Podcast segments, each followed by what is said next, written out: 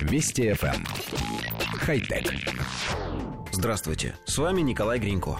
Компания Google запатентовала моторизированную VR-обувь на колесиках, предназначенную для того, чтобы передать пользователю ощущение ходьбы в виртуальном мире так, чтобы в реальном он оставался на месте. Описанная в патенте обувь будет тщательно отслеживать движения, совершаемые человеком во время ходьбы, и с каждым шагом заставлять колеса работать так, чтобы владелец не двигался с места. Также устройства будут отслеживать местоположение человека в комнате, чтобы тот не выходил за пределы установленных границ. Если игроку удастся войти в нежелательную область, обувь вернет его в центр.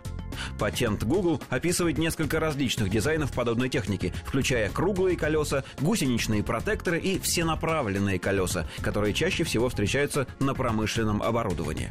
Стоит отметить, что речь идет лишь о патенте. Нет никакой гарантии, что Google хотя бы попытается создать нечто подобное. Не похоже, чтобы компания уделяла большое внимание развитию виртуальной реальности.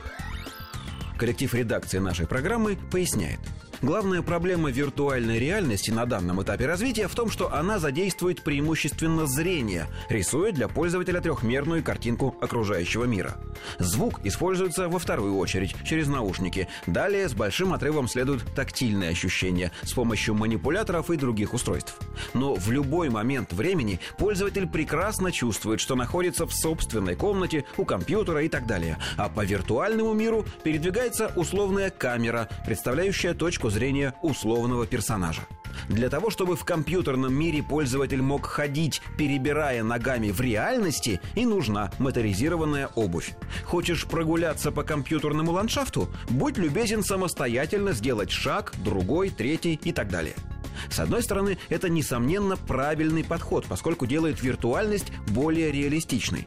Но с другой, много ли найдется желающих сыграть, например, в футбольный симулятор, если для этого придется бегать своими ногами два тайма по 45 минут, а возможно еще и дополнительное время? Можно, конечно, выбрать сборную, которая большую часть времени не бегает, а ходит по полю, но это уже не футбол. Хотя... Вести FM. Эм. Хай-тек.